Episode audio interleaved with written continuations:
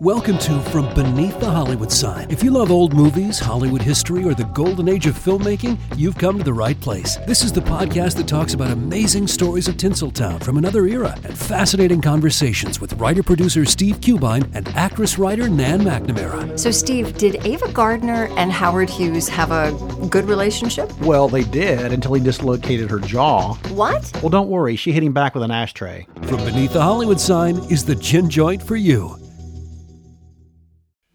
Hello, my name is Matt, host of the Pirate History Podcast. Pirates rank among the most mythologized and romanticized of all historical figures. It can become easy to forget that pirates were real people that had real world concerns. If you like tales of high seas adventure, daring do, and also want to learn more about who Blackbeard supported to be king, you can learn more about all of that at the Pirate History Podcast.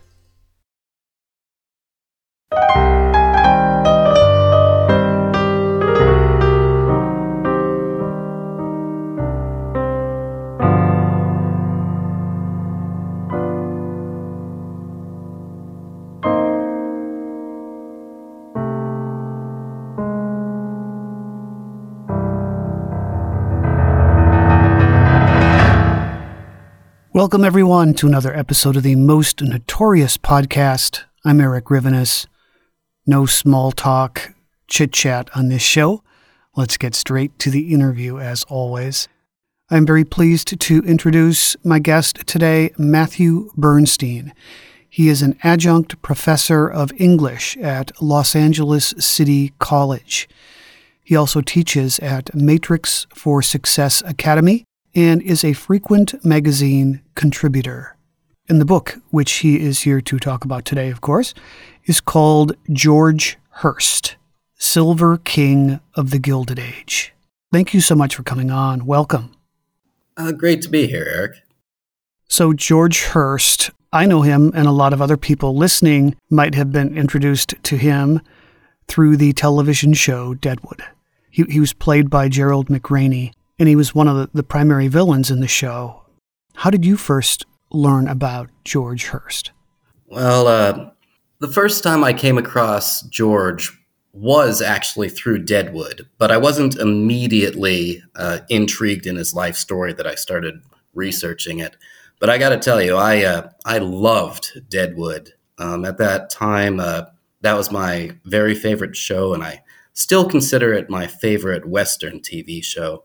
Now, happily, a friend of mine actually works on NCIS LA, where Gerald McRaney plays a part. And so after the George Hearst book came out, I gave the book to my friend who gave it to McRaney. I got I gave him a signed copy. And she would report to me that uh, McRaney would be he was very enthusiastic and she would see him reading it on set. So I was pleased by that. Wow, great story. Glad Yeah, you liked it. What what motivated you to write a book about him? Well, I was between classes at Victor Valley College, where I was teaching at the time, and I was in their library, and I happened across a book called Citizen Hearst, and it was about William Randolph Hearst, George Hearst's son. And I started flipping through it, and I was very engaged by the story. I'd never read a nonfiction biography that felt so much like fiction because William Randolph Hearst's life was just so wild. But what struck me was that there was only like 40 or 50 pages where George Hearst played a part. And I was like, well, this is the guy who made all the money. You know, this is the guy I really want to read about. But you couldn't find a biography on George. Uh, I eventually found one written in the 1930s by friends of the Hearst family. And it made George Hearst seem like the greatest thing since sliced bread. You know, so it really wasn't uh, being very factual. And I read some other William Randolph Hearst biographies, and they were kind of the same thing, just a little bit on George. So I finally realized that either I was going to wait around for a historian to write the book I wanted to read, or I would have to do the massive amount of research and write the book myself. So that's how it happened. Makes sense, yeah. So George Hearst uh, was not set up for success at an early age. He had to do it basically all by himself. Yeah, when he uh, went to the gold rush in 1850, by the time he got there, all he had was like a, a uh, bag of flour and no money, right? You know, like uh, it was basically a rags to riches story. And uh, he went around California for 10 years uh, during the uh, height of the gold rush, sometimes making a little money and sometimes losing money, you know, as he would tell you, and not doing terrifically well. So, yeah, he didn't have a whole lot of uh, familial, familial help. In fact, his mother and his father in law at that point, back on the farm in Missouri, they were actually asking him uh, during this time if he could pitch in, uh, which he uh, very much tried to do. Uh, he was incredibly smart and had a real intuition for the business of sniffing out mines, but he had no real formal education, right? Yeah, he had a very patchy education. He grew up in uh, Franklin County in Sullivan and Missouri, uh, not terribly far from St. Louis, maybe about 60 miles from St. Louis. Uh, but at that point in time, you know, you were being educated in log cabins. There was nothing formal. He would say, you know, I did a few months of schooling here and a few months of schooling there. At one point in time, as a child, they packed him away and sent him to an aunt in St. Louis so he could get a little bit more reading, writing, and arithmetic. But what really struck him was mining, and you know, Missouri was known as the uh, the lead belt, and he went to a mining school when he got very interested in it and it really sparked a passion with him.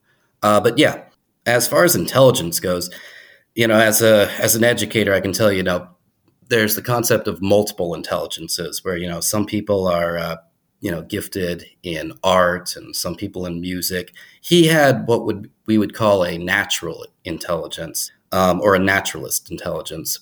He was one of those guys who could look at a mountain and had a very good instinct of what minerals were in it. Now, his son would have the linguistic uh, genius, um, but both of them had a, an iron will and a vaulting ambition. So, what was his, his personality like? What did he look like? How did he present himself to people? Well, he was a little over six feet tall. Uh, he was blonde Genial smile. People said he could tell a good anecdote. And later in life, in Virginia City in the 1860s, and then in the 1880s and 90s, he was friends with Mark Twain, first in Virginia City. And George was one of those few people who could actually riff with Mark Twain. They would crack each other up, and their tall tales would get taller and taller to the amusement of others. Uh, George was a natural leader. Um, whenever he'd be part of a mining outfit, even before he made a ton of money. People would tend to defer to George Hearst. He had a he had an instinct for that. And as for a personality, well, he liked to drink. Uh, he liked to smoke cigars. He liked to race horses. He liked to gamble. He liked to have a bunch of cronies around him and have a good time. And people would say that, yeah, George was, uh, he was not lazy, but he was prone to having a good time until someone said that there was gold or silver or copper in them thar hills. Whenever he heard about a strike, he was instantly for it. And at that point in time, he would be all action. Except for one, correct? The California gold rush. Yeah. He didn't act as quickly as he later thought he should have. Yeah, you're right about that. Um, you know, when the gold rush happened, uh, people in Missouri would read newspaper reports and they were hearing stories. And George initially kind of wanted to go, but then he went to uh, the father of a gal he was sweet on. And he said, you know, like, this is going to blow out. There's not much gold there. The Jesuits got it all beforehand. So George was like, okay. And he sat on his hands. And at that point in time, he was helping to run a, uh, a store, kind of like a grocery store on the outskirts of town. And he waited, he felt he waited too long. He eventually sets out with a couple cousins in 1850 Um, you know, and they take the Oregon Trail and then cut off to the California Trail. And when he gets to California, he's kind of horrified that it's too crowded. Uh, it appears to him that like all the easy, easy pickings have already been plucked up. And yeah, that's one of the things where he kicks himself for about 10 years that he went too late. So, what does he do when he gets there? Where does he start his work? And what is the gold mining process like in 1850? Okay, well, by 1850, uh, a lot of the uh, a lot of the river gold had already been plucked up. You know, people were taking all like frying pans, any pan they could get, and getting it out of the waters. Now, once they uh, once they had kind of gotten all the gold there, um, people started realizing, and thousands of people uh, came into California. San Francisco bloomed from you know something of like 50 people to thousands, uh, virtually overnight. Uh, ships were left in the port as like the sailors came in. You know, just they would uh, they would leave, they would abandon uh, their boats, and you would see these uh, these like rotting carcasses of their ships from the hills of San Francisco. Anyways, George gets there and he realizes, as a lot of people do, that what needs to happen is you actually need to find the source of the gold. Uh, and the source of the gold is actually in the mountains and washed down in the rivers. And George initially uh, started doing what was called placer mining, not far from uh, Sutter's Mill, the heart of the gold rush, where the gold was first discovered. And you know he uh, he roams around. He eventually gets to uh, Nevada City, which was then called Nevada. It would become city so that people wouldn't confuse uh, the state of Nevada when that became a state. He's near Nevada City, uh, not terribly far from Tahoe, and Grass Valley. And they're both booming uh, gold rush towns. And George is able to establish his first gold mine there. And he's got some cousins and some friends. And at one point, he's down in a in a windlass, and someone comes up and finds him, uh, Almarin B. Paul, because Hearst has got the mill and the other guys have got the mine, and they make a deal half the mill for half the mine, and everyone's deferring to George. And George is able to make a, uh, a good fortune out of that. But, and this is the problem with gold mining, even once you've got a gold mine, ultimately, unless you're really lucky, like you're in the Dakotas in Deadwood, ultimately the gold is going to run out. And it did around uh, 1851, 1852. Uh, and George had to leave the area. He went to Sacramento and tried for a while to succeed uh, in merchandising. Uh, down the street was Leland Stanford, who had become a governor and then a part of the Big Four, you know, the railroad barons. Uh, but George didn't do very good in merchandising and ultimately gave it up. So, what prompts his move to Virginia City, and what does he find there?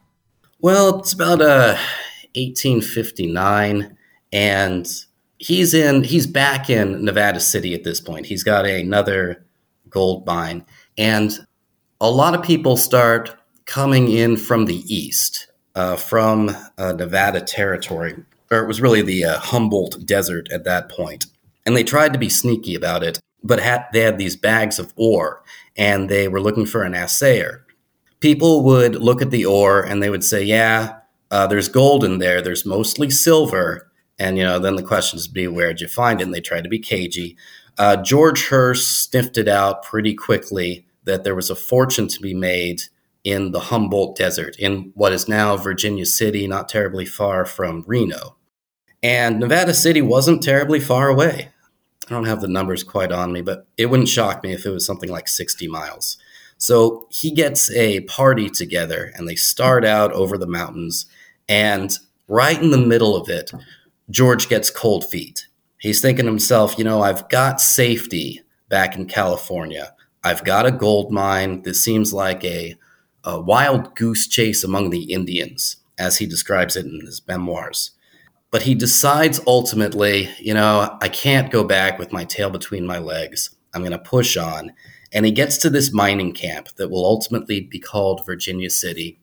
And there's a there's a bunch of prospectors, and they're living in shanty tents, and it's a uh, it's dirty. There's nothing like civilization. And he eventually starts talking with someone who kind of intimates, like, yeah, the uh, the ore they're pulling out over there, you know, it looks like uh, like blue stuff, maybe lead. Like we're thinking that's silver. And George goes all in. Uh, he sends word back to his friend Almarin B. Paul in Nevada City to sell the gold mine, to get me my share, and then he's able to purchase one sixth of the Ophir mine. And the Ophir mine turns out to be brimming with silver. And within six months of Hearst being in Virginia City, he is a millionaire. And now he's living large. Uh, he buys a nice house, two story, because now civilization comes in. He's smoking cigars. He's drinking on the deck. He's got his cronies around. He meets Mark Twain, and he's living large. So, how old is he at this point in his life? At this point in time, he's it's 1860. He's 40 years old. He was born in 1820, um, so he's a little long in the tooth because he's thinking about marriage. For the first time, he's spectacularly wealthy. So he goes around Virginia City and he's kind of trying to find a gal, and he, he finds one gal, and they're kind of hitting it off. He's thinking of, you know, marriage and people throwing a rice at him as he walks down the aisle. Uh, but the sister of the galley sweet on spoils the play and says, You can't marry that worthless Hearst. Uh, now, yes, he had a lot of money, but he was also, uh, you know, again, he was a guy who liked to drink and gamble and smoke cigars. Uh, he had his uh, pronounced Missouri accent. Some people didn't think he was quite a catch. Some people thought he was a dirty old Hearst. Anyways, yeah, he uh, he struck out with the ladies in Virginia City. Yeah, the, the ratio of men to women uh, that was not helpful at all for, for men looking to find a wife. Oh, yeah. Uh, so he goes back to Missouri, and this is during the Civil War. And Missouri, of course, is a very volatile border state with a it's lot of. It's very much a microcosm for the Civil War. Yeah, so he gets a uh, he gets a letter from his stepfather because uh, George's uh, dad died when he was uh, I think a teenager. Anyways, he gets the letter, and the letter says, "Mom's your mom is sick. You need to come home." And it's been ten years, so he does the right thing. He comes home, and his mom's dying of tuberculosis, and now it's uh, it's 1860. Then uh, you know he spends some time splashing around his money, and he's actually trying to uh, you know look for a, a local girl at this point. The Civil War begins and they're close to St. Louis. They're close to the uh, the center of the storm here uh, because both Abraham Lincoln and Jefferson Davis know that the largest cache of munitions in a slave state, which Missouri was, is in the St. Louis arsenal. Uh, so there's a uh, there's a whole Game of Thrones thing about who can control it. There's uh, Confederates pretending to be unionists.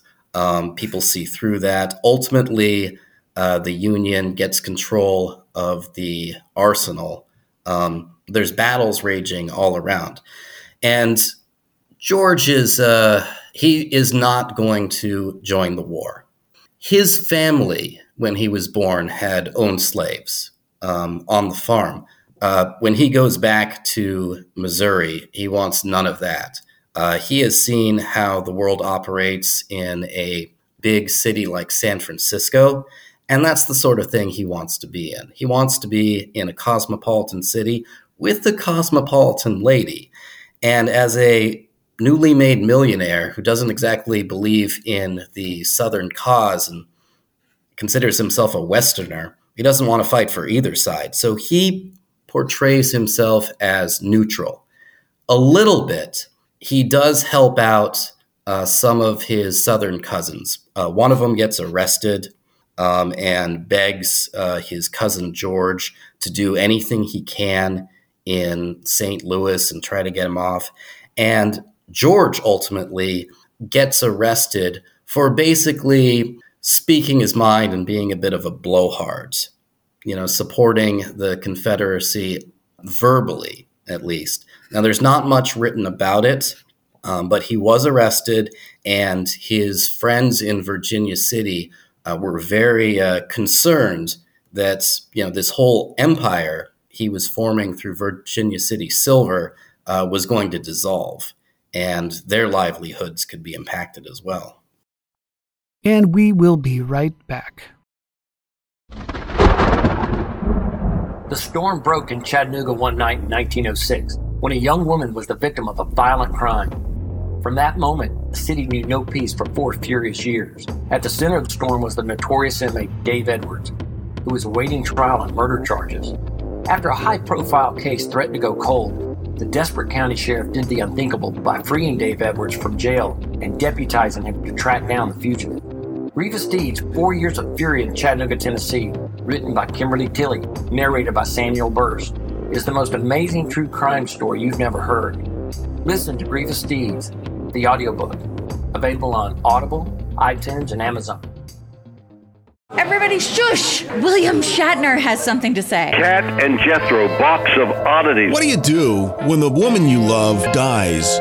Well, of course, you dig her up and you live with her. Aww. The show examines weird things. There are plenty of old photographs from this time period of children out in the streets playing in and among the dead horse carcasses. Oh, I miss those days. Things used to be so much simpler. Kat and Jethro. Then there's the urine wheel, which sounds like a really bad game show. Thing done weird things.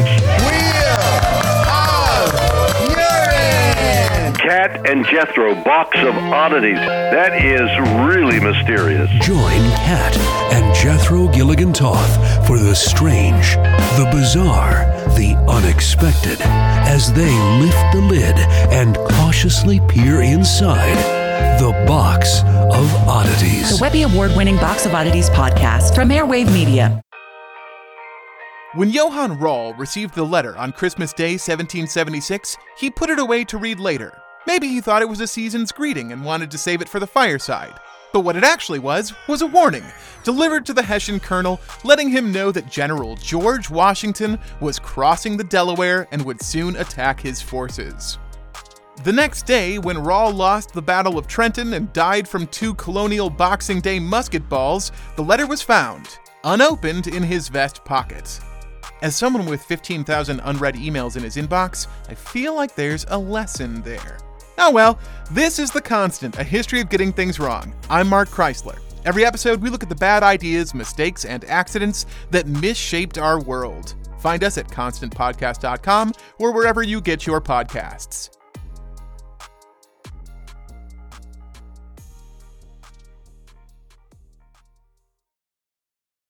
And we have returned. So he finds and marries a woman named Phoebe Apperson. Mm-hmm and they move to San Francisco, where, where he's not exactly thrifty. he's well known for making a lot of money and spending a lot of money. Oh, none of the Hearst family is known for being thrifty. Yeah, he uh, he eventually attracts uh, a cousin's cousin, uh, Phoebe Apperson, and they get married. And she wears a dress that she herself had stitched. It's a small wedding because her parents don't really think that uh, he's a great match because he's so much older. It's something like uh, she's 19 and he's 41. You know, like it's a it's a large difference. Anyways, they're they do get married. Uh, he gets a pass to go through Union lines. They take a trip around or uh, into the Isthmus of Panama.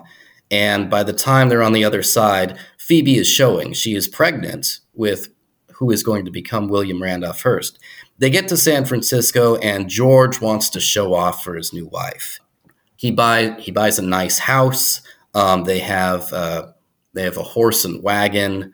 You know, they've got a billiards table. Um, he buys a racetrack, you know, uh, right there in the middle of San Francisco. It ultimately burns down. He gets some money back, you know, through insurance. Um, but it's uh, it's pretty wild. He is spending money like a millionaire, and as rich as he is, he's actually spending more than he can afford. So Phoebe, who is a, long ways from home, is joined by her mother, right? She comes out to the West Coast. Yeah, her family uh, joins them uh, a couple years later. You know, now they've got a grandkid, and they move out to San Jose um, and kind of like start a farm. And they're very religious people, so uh, you know they're big members of the church out there. But she believes she's married into financial security, and not long after their marriage, they suffer tremendous financial catastrophe. He loses all of the money, and he ends up going into debt. Yeah, he uh, he gets himself uh, underwater. Um, you know, in the 1860s, there was all sorts of silver, mostly being discovered in the West, Idaho, uh, further on in Nevada, and George, because you know the Ophir mine, his uh, his other mines in Virginia City are, are, looking to be played out. He starts uh, going with his buddies and mining excursions, and nothing's really panning out.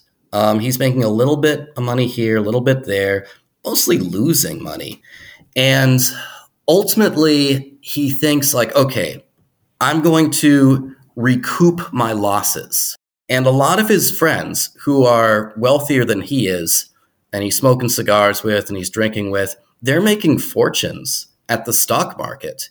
And George thinks, well, I can do that, you know, like one turn of the card. So he starts spending more and more time at the San Francisco stock bar, stock board, and like the uh, ignorant of stocks guy he is, he loses his wad as he calls it, and suddenly he's a hundred thousand dollars in debt. So this is this is outrageous. You know, like he's able to make some of it back on a uh, a big gold mine in California, and around that time he meets Lloyd Tevis and James B. Haggin, and these are two of the biggest robber barons in the West. You know, like uh, Tevis at one point was the president of uh, the Southern Pacific Railroad. Uh, Wells Fargo was something he had invested in. Uh, Haggin made a fortune by buying a lot of worthless swampland, as people thought it, around Sacramento, uh, irrigating it, and then selling it for a fortune. Anyways, they meet George Hearst, and even though George Hearst isn't doing very well financially, they figure like we can stake this guy, um, and they do and George ultimately ends up not doing terribly well for them. So they figure, like, okay, we're going to give you one last throw of the dice. And this is about 1872.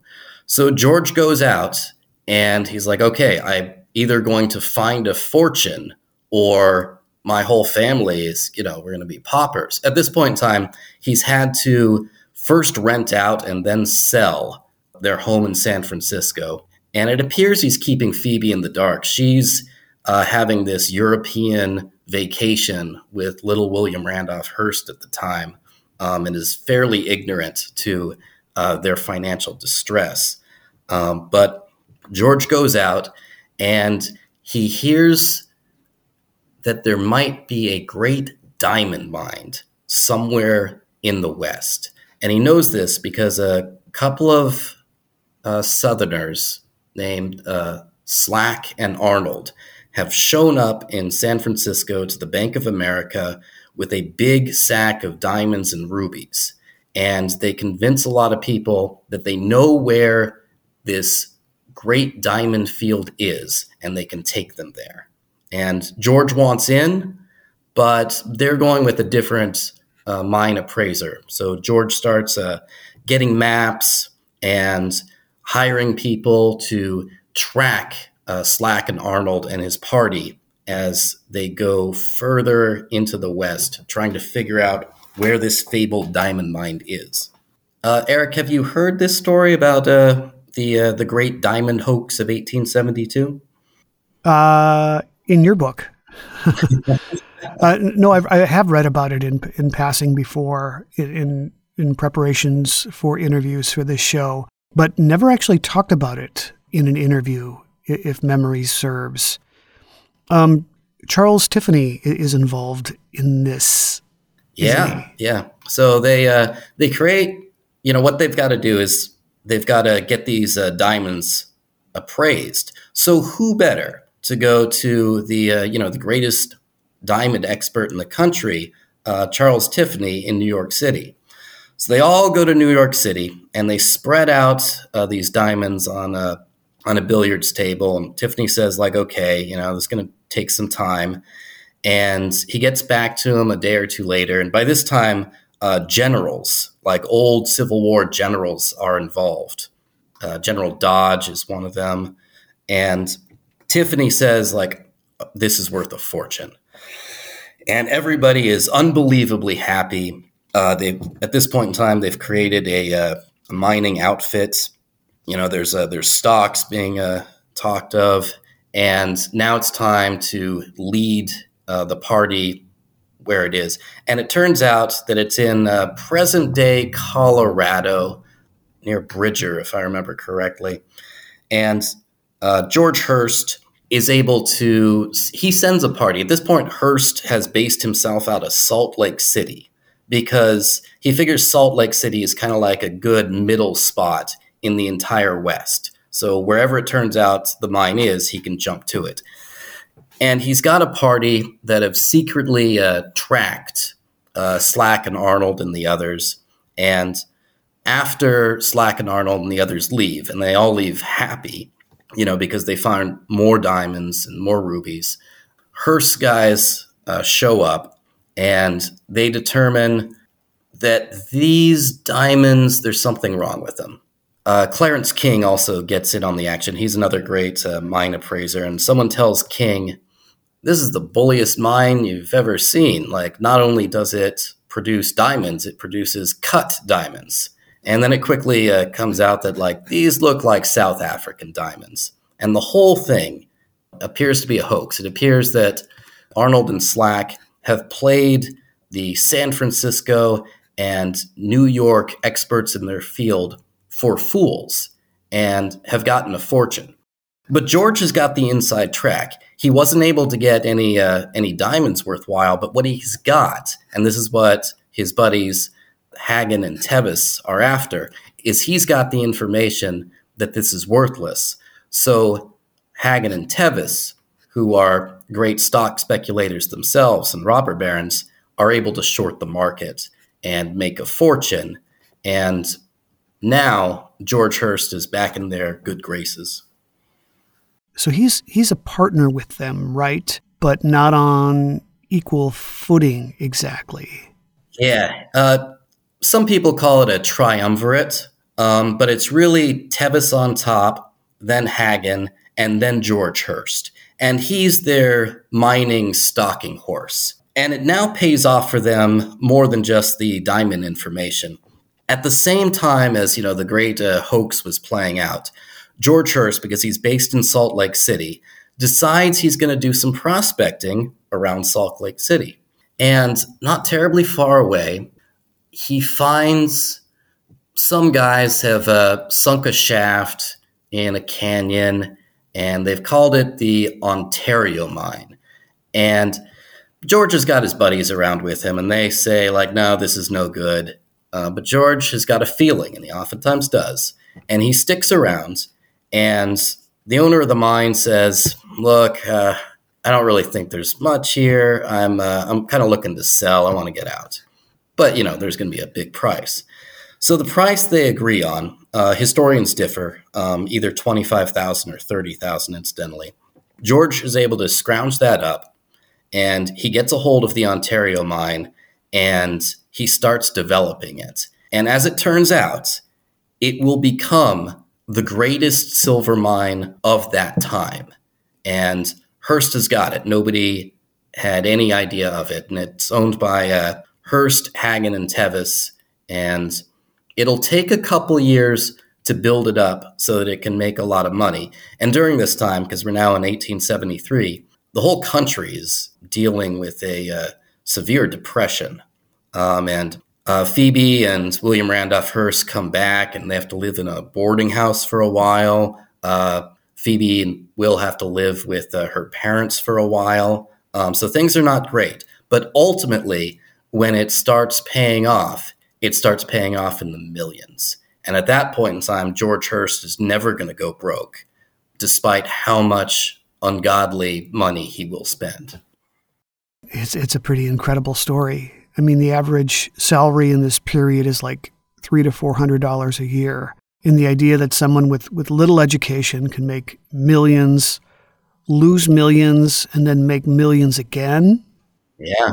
It, it's pretty extraordinary.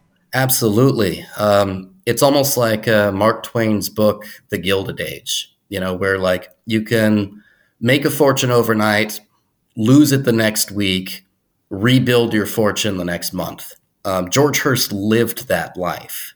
Um, and it was also the age for it. Uh, selling short was only made legal in the United States in the 1850s. You know, like this was the time when you you would have uh, Rockefellers and Haggins and Tevises and uh, the Big Four in California were able to make huge uh, amounts of money. the The country was also sort of like primed for it. Getting over the Civil War, suddenly the uh, the mines and the capitalists had something else to look at. Um, but yeah, it was an outrageous amount of money uh, that George Hearst made, and he knew what he wanted to do with it. He wanted to live large. He wanted to allow Phoebe to do whatever she wanted, uh, whether that meant like a, a, great mansion here or there, um, an art collection here. Only the best tutors for little William Randolph Hearst. Uh, even as a child, he learned to uh, fence and ride. Uh, a Harvard education was in the offing. And George, at any point, could buy a, uh, a cattle ranch, a political career. You know, like he, uh, there was nothing he could dream of spending that he couldn't afford when he was at his height. So he's got this incredible ability, as you've already said, to, to just look at a mountain engage its value. And now he, he just sort of starts darting around the country, chasing down leads, following up on rumors of riches, and always wanting to get in at the beginning.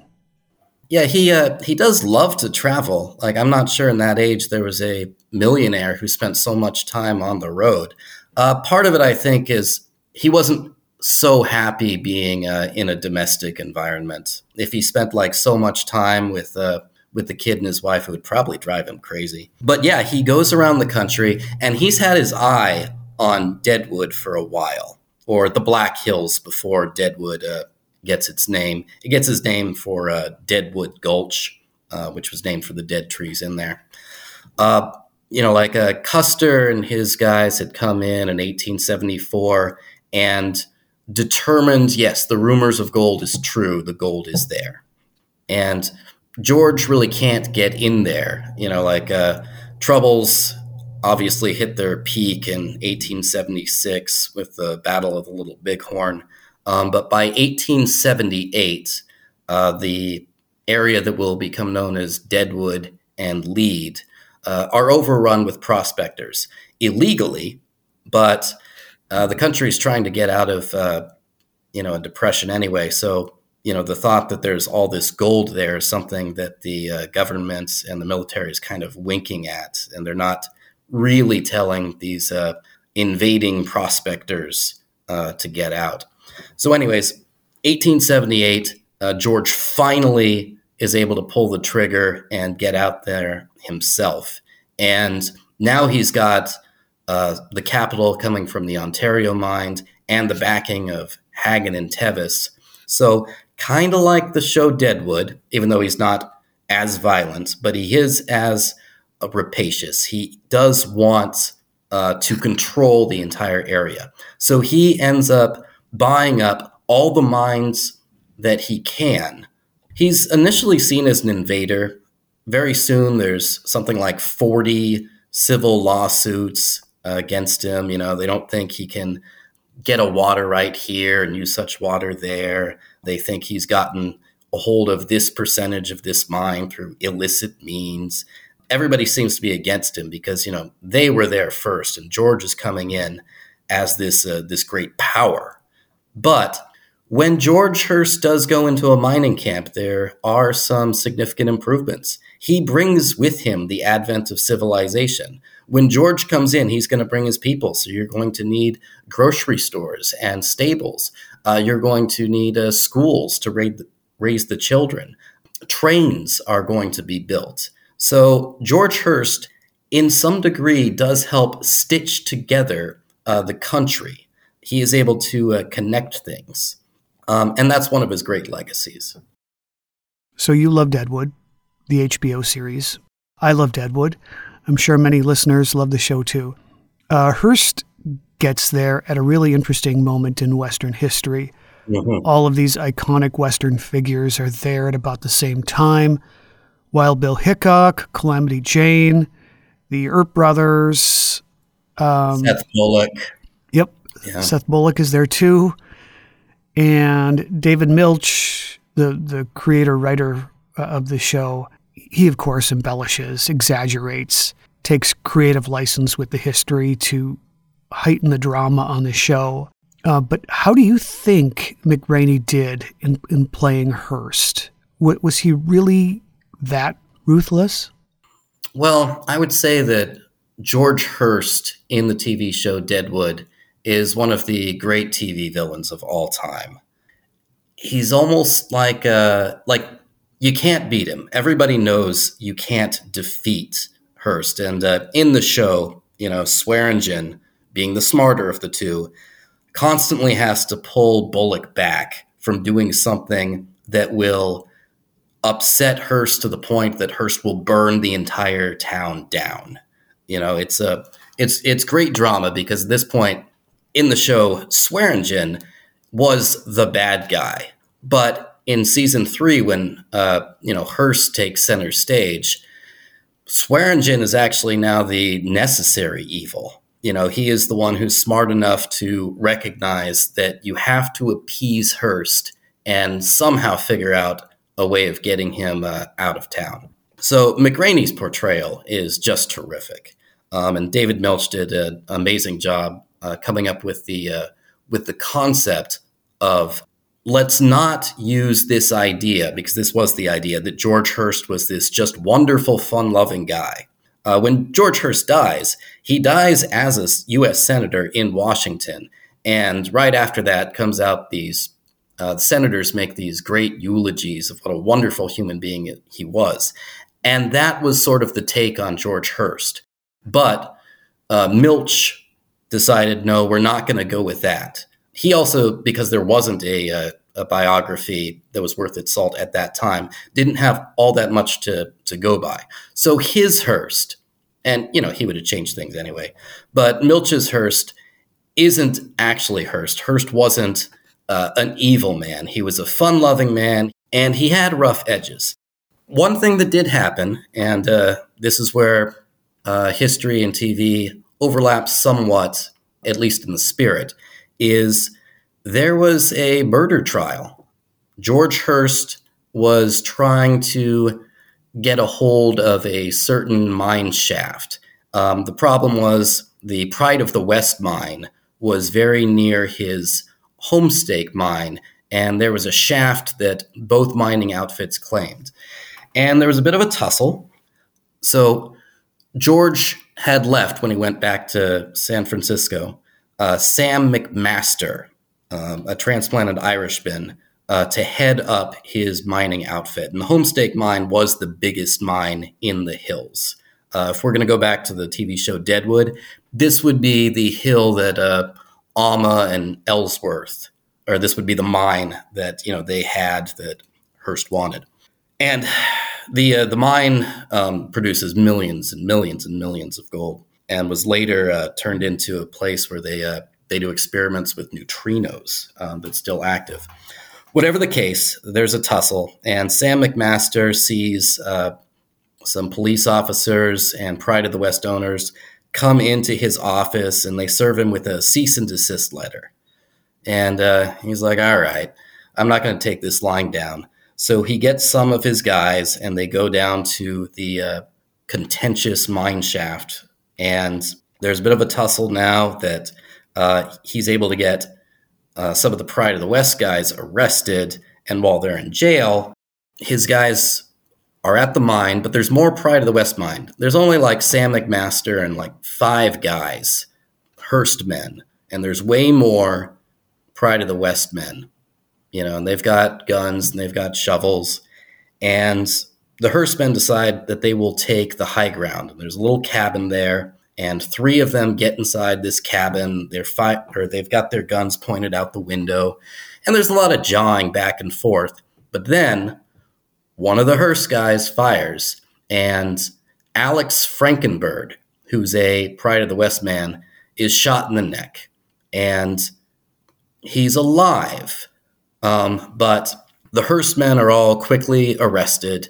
The Pride of the West men storm the cabin. Uh, some of the Hearst men escape, but they'll later surrender. And the next day or the day after, Frankenberg's neck hemorrhages and it's he's dead.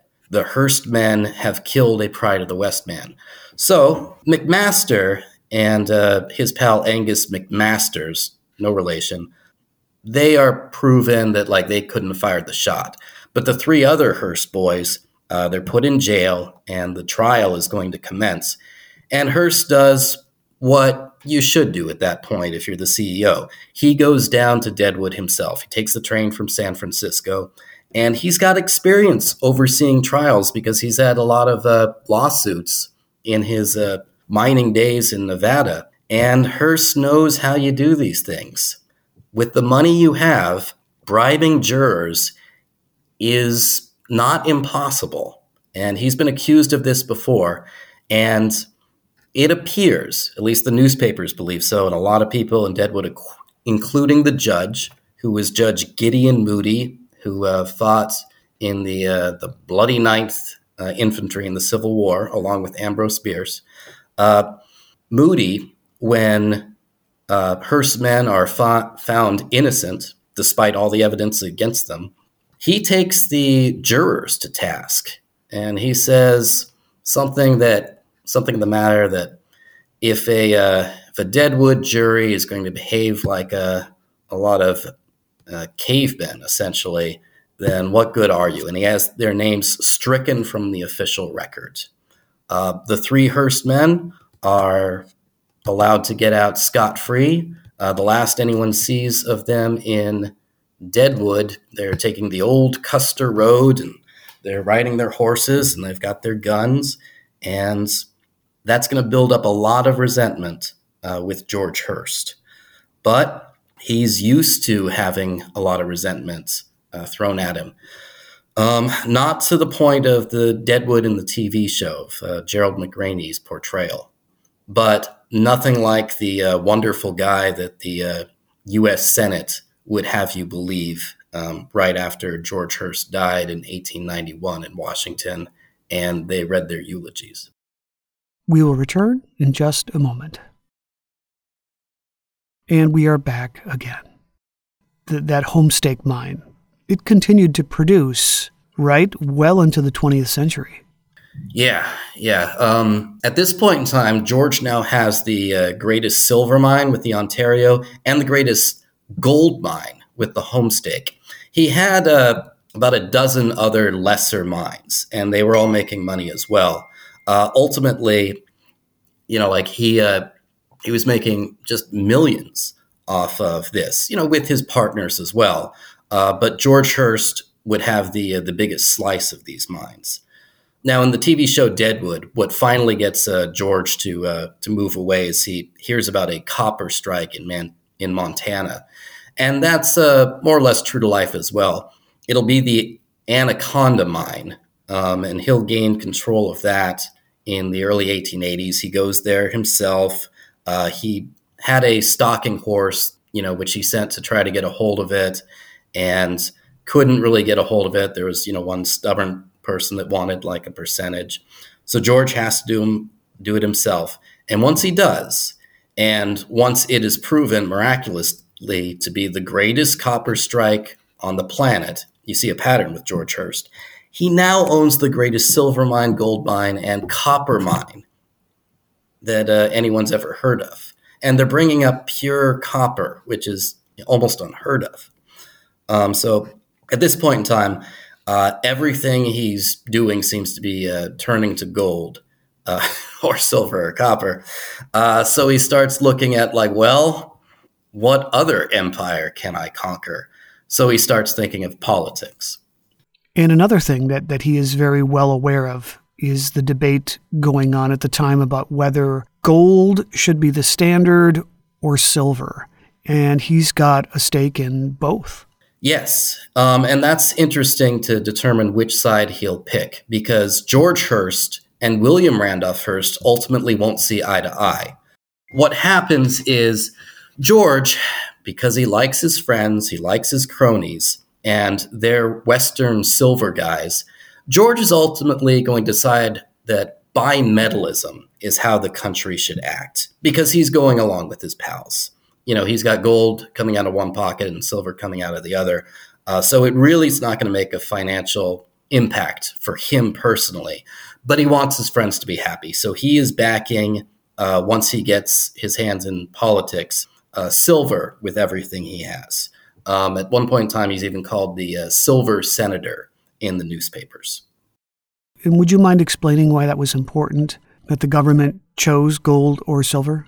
Well, yeah, I mean it. It really, uh, it really became the focus point of the election of 1896 more dramatically uh, between William Jennings Bryan and William McKinley, but it had started uh, decades before. The idea was that a lot of uh, a lot of Westerners wanted silver, and they had uh, silver dollars. Uh, but the gold standard was what American money was backed by. Um, you know, gold itself. Like, it's not like it is today, where you know, like our money is actually backed simply by the full faith of the American government. At the time, it was gold, and a lot of people thought that if silver could join gold, there would be an alleviation of pressure. There would be more money in the market altogether. And some people thought that this would, if you if you elevate silver, it would lead to a deflation of gold. And if that were the case, people who were in debt, like say farmers to Eastern bankers, would have an easier time in repaying their debt uh, because you know essentially their debt would be worth less. So what you ended up having was you had a lot of uh, rural farmers uh, teamed with Western silver mining operators that really were key on bimetallism. And then on the other side, uh, the proponents of the gold standard, a lot of Easterners who thought if you elevated silver, it will shake up the market, and no one's exactly sure what's going to happen. But it might not be good for us if you're a banker or if you're a politician with ties to the Eastern banks. Uh, so, post Civil War, uh, it became one of the most uh, electrifying and divisive issues in the country. Uh, were you a gold man or were you a silver man? William Randolph Hearst, uh, after his father passes in 1891, and now uh, William Randolph Hearst is the Hearst, and he's a powerful newspaper mogul with the San Francisco Examiner and the New York Journal. Uh, William Randolph Hearst is actually going to be for gold, but because he's a Democrat, he is going to back William Jennings Bryan. Um, but initially, he doesn't want his newspapers to mention that Bryan is for silver. Um, and some people said that was like uh, Hearst wants to uh, jump in the water without getting wet. Um, but whatever the case, it was a divisive issue, and it was even divisive among Hearst's own family. Yeah. uh, Hearst was so cunning. He had such a, a mind for making money that he even took advantage of the capture of Geronimo, right? yeah, he uh, he certainly did, and he did in a number of ways. So when uh, when Geronimo was captured in 1886, there was a lot of land uh, between uh, Sonora, Mexico, and New Mexico and Arizona that people didn't find valuable because this was sort of Geronimo territory. And as soon as uh, Geronimo was captured, Hearst was Johnny on the spot. That he was like, let's buy up this land. And very quickly, he buys up a million acres uh, in Sonora, Mexico, uh, near Chihuahua, the city of Chihuahua. And he starts the Babicora Ranch. And ultimately, he's going to have a cattle ranch that, or rather, the cattle drive will go from Chihuahua, from the Babicora Ranch, all the way to Santa Fe, um, passing through, you know, areas like Tombstone. Fortunately for him, this was uh, after um, the uh, gunfight at the OK Corral and uh, what historians called the Vendetta Ride. So the cowboys uh, weren't uh, rustling many cattle at this point. Um, the other way George Hearst took advantage of the capture of Geronimo was in 1886. Uh, Hearst had been appointed U.S. Senator when his Democratic colleague Miller um, had died of an asthma attack. And California Democratic Governor uh, George Stoneman decided that George Hearst was the guy because, other than Stoneman, Hearst at this point was seen as sort of like the leader of the California Democrats. So, this is getting back to uh, Geronimo, incidentally. So, Hearst will uh, be kind of kicked out of office, essentially. Um, the uh, Republicans in California figure out a way to say that Stoneman appointing him was unconstitutional. George comes back to California, and rather than crawling into a bottle, he decides to marshal his resources. And Phoebe says, okay, what you should do is you should invest in a charity. And as it happened, there was a giant earthquake in South Carolina, and that's where a lot of the Hearst people were from. So Hearst uh, decides, like, okay, what we should do is we should put on a performance at you know a theater in San Francisco, and they get one of William Randolph Hearst's pals from Harvard, Ernest Thayer, who will go on to write Casey at the Bat, the great American classic. And Thayer decides he will almost like an SNL skit. He will, or more like a maybe a Mel Brooks. You know, he will create a play based on the most exciting story of the time, and that's the capture of Geronimo. Uh, so they put on the capture of Geronimo, and George and Phoebe have box seats, and even the Republican papers uh, are laughing and find the whole thing a hit and decide, you know, George Hearst is a pretty good guy after all. So he's able to use uh, Geronimo's capture uh, in a variety of reasons. So, what do you think his legacy is? How is he perceived by people today? And is that perception accurate? Well, Hearst's legacy is twofold. There's some good, there's some bad. You know, in one way, he helped stitch the country together, you know, through all of the industry he created and being the industrial capitalist miner. You know, when he went into a mining town, he brought uh, trains and schools and business with him. Um, on the other hand, if you look at it from the perspective of the American Indians, sure, George Hearst was stitching a country together, but it wasn't their country. Their country had also had already been, uh, you know, destroyed, uh, such as you know the Lakota Sioux in the Black Hills and the Apache um, in Arizona New Mexico and uh, Sonora, Mexico. So they weren't too thrilled. Uh, but again, George exactly wasn't, you know, the one who did that. He was just the biggest vulture. Now, in UC Berkeley, they do have a bust of him because the Hearst family, you know, threw a lot of money into UC Berkeley, and they kind of repaid that by putting up the uh, Hearst Mining and Memorial Building. And as part of that bust they have of there, they have some words. Uh, he filched from no man's store. There's a lot else, but he filched from no man's store. And that's true. You know, he wasn't a uh, robber in that manner, but he didn't seem to have any problem on building his store on the ashes of other people. Now, as I was reading this book chapter by chapter, as I do to my hiking partner as we uh, drive to various spots on the Pacific Crest Trail, what really got her was when I got into fall of 1888 and George Hearst votes for an amendment to the 1882 Chinese Exclusion Act. And what this amendment did was it stranded, exiled thousands of Chinese Americans that were overseas and could no longer legally return. And that's where she began rolling her eyes because, uh, you know, she's half Italian, half Japanese, and a good person besides. And that's the part that I feel is the most egregious in the her story.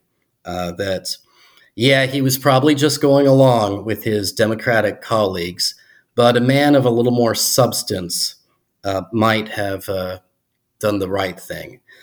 Um, now, another way he has a tremendous legacy is leaving his money to his wife, Phoebe, and his son, William Randolph Hearst.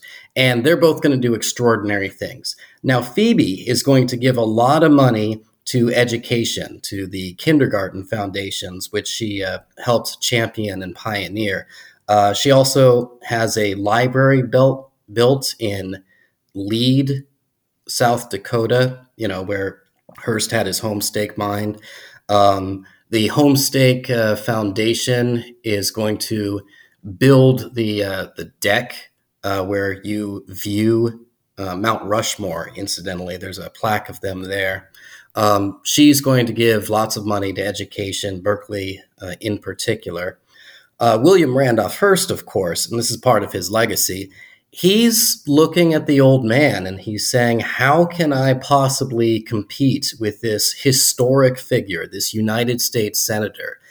And like his dad, he wants to be the best in the West. And he does this instead of through mining, through newspapers. And also, like his dad, who had no compunction about uh, bribing jurors when he felt, when George Hearst felt that truth was secondary to his ambitions and what he needed to happen. He would toss his money towards that. And William Randolph Hearst, in his newspapers, saw what his father was up to in that nature and realize that honesty is not always the best policy, at least, you know, in the Hearst philosophy. Uh, so you will get yellow journalism, which Hearst uh, William Randolph Hearst here, kind of industrialized. It came about in 1896, the term. Of course, people had been uh, writing scandalous and not always true newspaper articles uh, for millennia. You know, even Julius Caesar, you know, was uh, writing in his commentaries about how wonderful he was doing conquering Gaul, you know, in order to uh, drum up public opinion. Uh, but William Randolph Hearst was going to industrialize it and as he looked as his father as the model, you know, that's the way he went about it. Now, at the same time, uh, one should take a look that he was a bit of a naturalist. You know, in the Senate, they did put him in charge of California's forestry, and he took it seriously. Uh, when the big push to form Yosemite National Park was going on, spearheaded by John Muir, they asked George Hearst, Is there any good mining? to be done in this proposed national park. And he said, Well, if you're talking about preserving the Tuolumne, I would preserve all of it. You know, all the uh, mining really has been done, and this will be beneficial for the country. And a lot of people at that time would say that John Muir was the number one guy behind Yosemite National Park, and George Hearst came in second. And I think he actually really enjoyed that. Was Hearst aware uh, of the environmental impact of his mining? Well, they could see the impact of hydraulic mining. And initially, uh, Hearst would use hydraulic mining, and you know, like the water would essentially like destroy a mountainside. Um, but later on, when people became more cognizant of it, he uh, he changed his tune and he determined that uh, hydraulic mining wasn't something that miners should be able to do. So he, uh, for his time, he had a good sense of things, but at the same time, he made his money through that sort of stuff first, and then like uh, Carnegie and lots of fellas later on after they became rich, uh, then they started doing uh, more charitable acts. Thank you for sharing uh, some of Hearst's story with us. And your book came out last year, right? Yeah, or uh, yeah, 2021, fall of 2021. And is there somewhere people can go to connect with you? Oh, I've got a Facebook page. Um, the uh, the book's out in Amazon this fall. Uh, my new book, Hanging Charlie Flynn, about a uh, highwayman in Frontier, California, will be out. And I'm hoping uh, that Team of Giants will kind of pick up where uh, that's the one I'm just finishing up now. Will pick up where the George Hearst story left off, because this one is how William Randolph Hearst, Teddy Roosevelt, and a number of other people uh, furnished and then fought in the Spanish American War. Oh, fascinating. Well, well, thank you so much for your time. Thank you, Eric. It's been a delight talking to you. Again, I have been speaking to Matthew Bernstein. He is the author of George Hearst, Silver King of the Gilded Age. This has been another episode of the Most Notorious podcast, broadcasting to every dark and cobwebbed corner of the world. I'm Eric Rivenes, and have a safe.